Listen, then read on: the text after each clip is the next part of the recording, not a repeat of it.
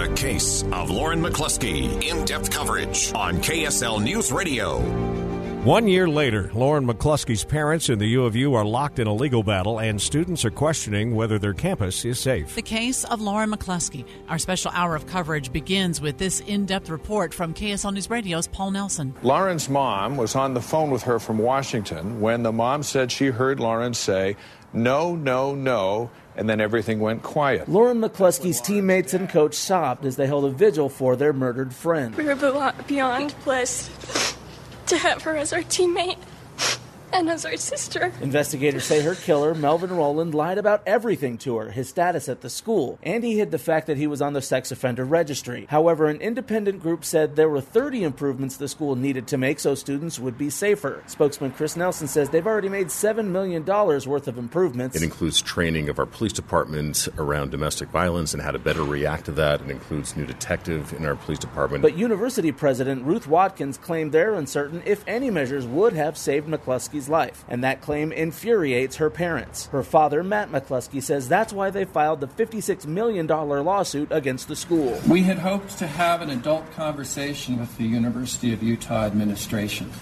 to work with them to build a safer future for all of their students. Paul Nelson, KSL News Radio. Yesterday at the U, some students chose to walk out of their classes to rally for campus safety. We deserve to feel safe.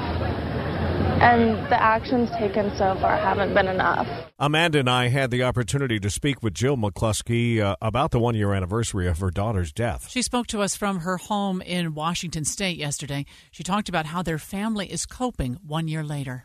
It's a really sad time. It brings up all the feelings that we have, and reliving it a little bit about the whole experience. We miss her so much, and we are just staying here in Pullman, Matt and I, and are mourning the loss of Lauren at home. Can we ask, I don't want to put words in your mouth, but it must feel like this is a lasting legacy of her, that the students walked on campus, that changes have been made at the university. Do you look at it that way? We are very proud of the students that they have stepped up, and we do see it as part of Lauren's legacy that they have stood up for what's right, and that they're leading this protest, and they're changing their campus and changing campuses all over the world. It's amazing to hear about what's going on at other campuses that her name is being brought up, and that people are thinking about campus safety in a different way. They're thinking about how they must believe women and how they must respond with urgency.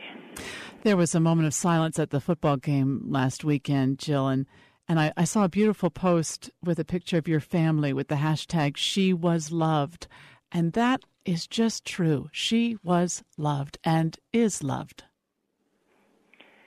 Yes. We love her so much, and we miss her every day, and the sadness doesn't go away for us.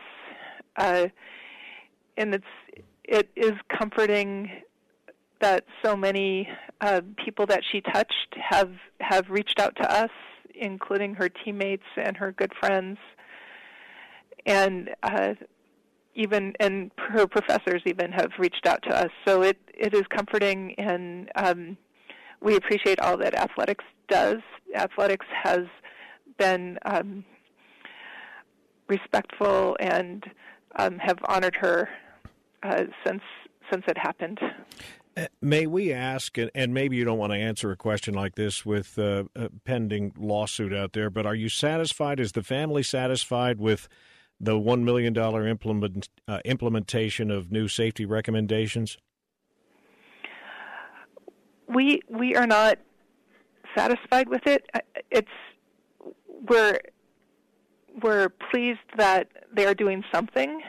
Something is better than nothing, but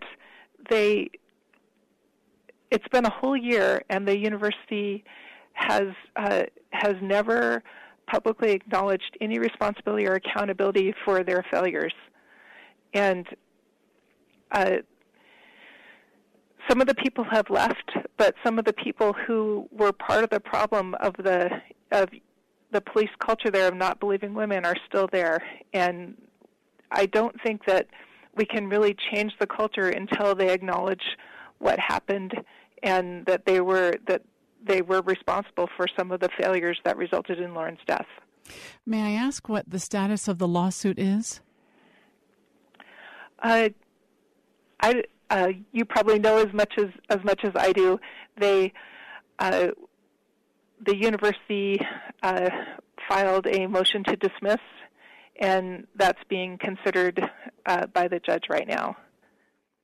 You mentioned the athletic department and how they have stepped up, people that you probably didn't even know knew your daughter.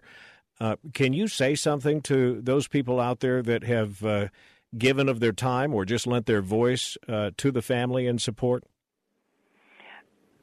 We appreciate them so much, and it makes us feel that there are so many good people in the world who care about that Lauren's life was taken from her, and it was not her fault, and they care to prevent future deaths from happening.